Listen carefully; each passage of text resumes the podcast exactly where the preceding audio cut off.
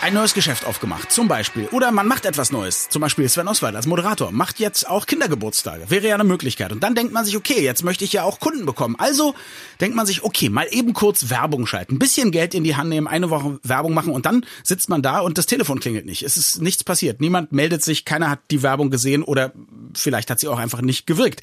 Denn Einfach mal so ein bisschen Werbung. Das ist zu kurz gedacht und zu kurz gegriffen, sagt unser Marketing-Experte Markus Bartel. Dafür muss er sich rechtfertigen und deswegen ist er jetzt am Telefon. Guten Morgen, Markus. Aber sowas von. Guten Morgen, Markus. Warum klingelt mein Telefon nicht?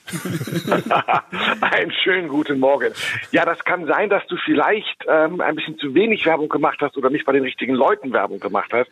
Und da muss man natürlich immer noch dabei denken, dass nur weil ich einmal eine, einen, einen Flyer von dir sehe oder nur einmal eine Anzeige sehe, diese Botschaft noch nicht in meinem Kopf verankert ist, sodass ich nicht an dich denke, wenn ich dann tatsächlich einen Kindergeburtstag benötige. Das heißt, du musst länger und nachhaltiger mit mir kommunizieren. Okay, also den Zahn, den vielen äh, Startups den Zahn gezogen, dass man einfach nur eine gute Idee haben muss und die wird sich schon rumsprechen, haben wir ja schon lange. Jetzt reicht es also nicht mal mehr, auch ein bisschen Werbung zu machen. Wie gehe ich es denn richtig an?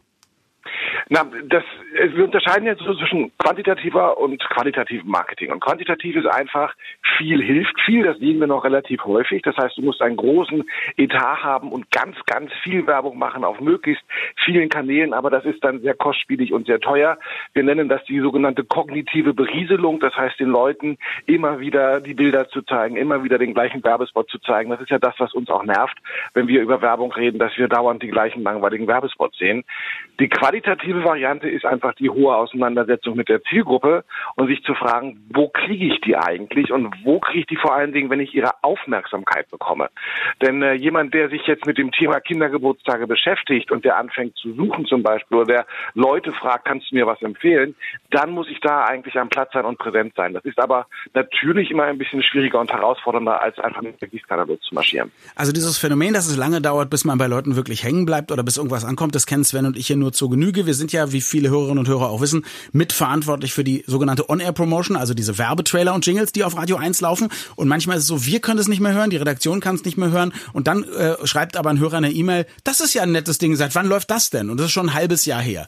Ähm, ja. Nun haben wir beim Radio Sendeplätze, wir können das einfach so machen. Aber jetzt Leute, die dafür Geld bezahlen müssen, was würdest du sagen? Wie lange muss man warten? Wie viel Geld muss man möglicherweise in die Hand nehmen, bis man überhaupt mal Kunden äh, hat, die einem Gehör schenken?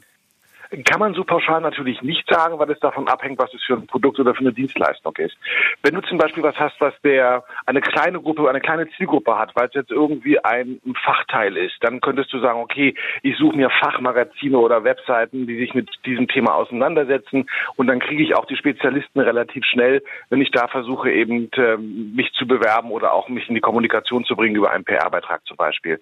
Wenn ich aber jetzt eine Zahnpasta habe oder irgendetwas anderes, was so ein schnell schnell drehendes Konsumerprodukt ist, da muss ich tatsächlich viele Menschen sehr, sehr häufig erreichen. Also da trennt sich immer so die Spreu vom Weizen. Mhm. Es ist, zu, was wir früher dachten, also als das mal losging mit dem Thema des Konsumentenverhaltens, da hat man immer gedacht, ich brauche einen Stimulus, also ich gebe dir einen Reiz und dann gibt es darauf eine Reaktion. Und das stimmt heute nicht mehr, weil wir haben die sogenannte Blackbox, das sind wir selber. Und diese Komplexe mit Kaufwille und Kaufwunsch und Verlangen und Abspeichern sind so unglaublich unglaublich komplex, dass selbst die Forschung eigentlich dem Konsumenten immer hinterherhängt. Also wir hinkt, nicht hängt, sondern hinkt. Das heißt, wir ähm, wir können das gar nicht so hundertprozentig mhm. sagen. Immer dann, wenn man glaubt, man hat den Konsumenten verstanden, dann schlägt er wieder eine Wolte und macht wieder was ganz anderes.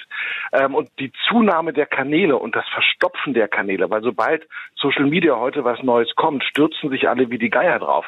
Am Anfang kriege ich noch eine Aufmerksamkeit. Wenn ich einer von tausend bin, dann kriege ich auch die Aufmerksamkeit auf diesen Kanälen nicht mehr. Jetzt mal andersrum gedacht, vielleicht eine positive Nachricht, die auch wir hier beim Radio beobachten dürften. Klappt es denn auch andersrum? Also ist es so, wenn ich einmal richtig gut in die Köpfe der Leute gekommen bin, dass ich da bleibe, egal ob ich noch da bin? Gutes Beispiel, wir hatten ja mal so eine Multimedia-Sendung, Escape, immer am Samstagnachmittag. Ich werde heute noch angesprochen, dass ich Samstag wieder gehört wurde, wo ich sagte, das ist interessant, das gibt's schon sechs oder sieben Jahre nicht mehr. Also was in den Köpfen einmal verankert und abgespeichert ist, bleibt da sehr, sehr lange drin. Das merkt man auch gerade, wenn es übers Hören geht. Also unser Gehirn ist großartig da drin, gehörte Botschaften abzuspeichern. Also alte Claims, alte Jingles, die wir mal gehört haben, die sind auf Jahrzehnte in den Köpfen drin. Mein Back, dein Back, Back ist für uns alle da. Ich glaube, das Produkt gibt es schon lange gar nicht mehr, aber der, der, der Claim ist noch in den Köpfen. Und äh, ich habe das immer ganz gerne mit meinen Studenten. Wir spielen so ein Spiel, wo, wo ich ihnen so Claims sage und wir gucken, was ihnen dazu einfällt. Und ich sage zum Beispiel immer die mit der Goldkante. Ich weiß nicht, ob ihr euch daran erinnern Ardo. könnt. Sehr gut. Wir sind aber auch alte Säcke, meine Herren. Ja, Ja. aber wenn ich da 20-jährige Studenten zu sitzen habe, die nachweislich zehn Jahre geboren sind, nachdem der Spot das letzte Mal gelaufen ist, und ich trotzdem die Antwort Adu bekomme, dann fange ich an drüber nachzudenken, wie die das eigentlich wissen können. Und manchmal beschleicht mich das schlechte Gefühl, dass solche auditiven Claims und Slogans genetisch weitergegeben werden von einer Generation an die nächste. Kurz mal eben Werbung schalten. Ist zu kurz gegriffen, sagt unser Marketing-Experte. Äh, Weiß nicht, wie er heißt, glaube, hat zu wenig Werbung gemacht. Ach, jetzt fällt's mir ein. Markus Bartel. Dankeschön. Vielen Dank, Markus. Einen schönen Sonntag euch noch. Tschüss.